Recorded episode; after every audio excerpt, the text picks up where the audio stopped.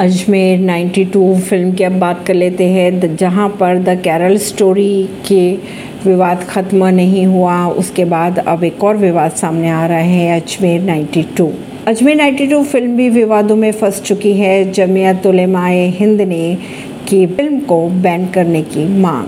अगले महीने रिलीज़ होने वाली फ़िल्म अजमेर 92 विवादों में फंस चुकी है। जमियत उलेमाए हिंद ने इस फ़िल्म के खिलाफ मोर्चा संभाल लिया है। इसे बैन करने की मांग भी की जा रही है।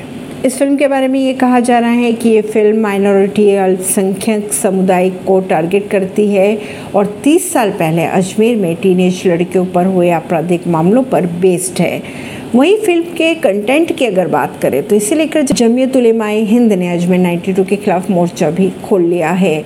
इसे बैन करने की मांग की जा रही है, कहा यह जा रहा है कि इस फ़िल्म को बैन करना चाहिए। आपराधिक घटनाओं को धर्म से जोड़ने के बजाय अपराधों के खिलाफ एकजुट कार्रवाई की ज़रूरत है। ये फ़िल्म समाज में दरार पैदा कर सकती है। ने कहा, ख्वाजा मोइनुद्दीन चिश्ती, जिनके दरगाह अजमेर में है हिंदुओं मुसलमान एकता का जीवंत उदाहरण है और लाखों लोगों के दिलों पर राज करने वाला बताया है। उन्होंने चिश्ती को देश में शांति और सद्भाव का दूत भी बताया। उन्होंने ये भी कहा कि जिन लोगों ने उनके पवित्र व्यक्तित्व का अपमान करने की कोशिश किए, वे खुद अपमानित हुए हैं।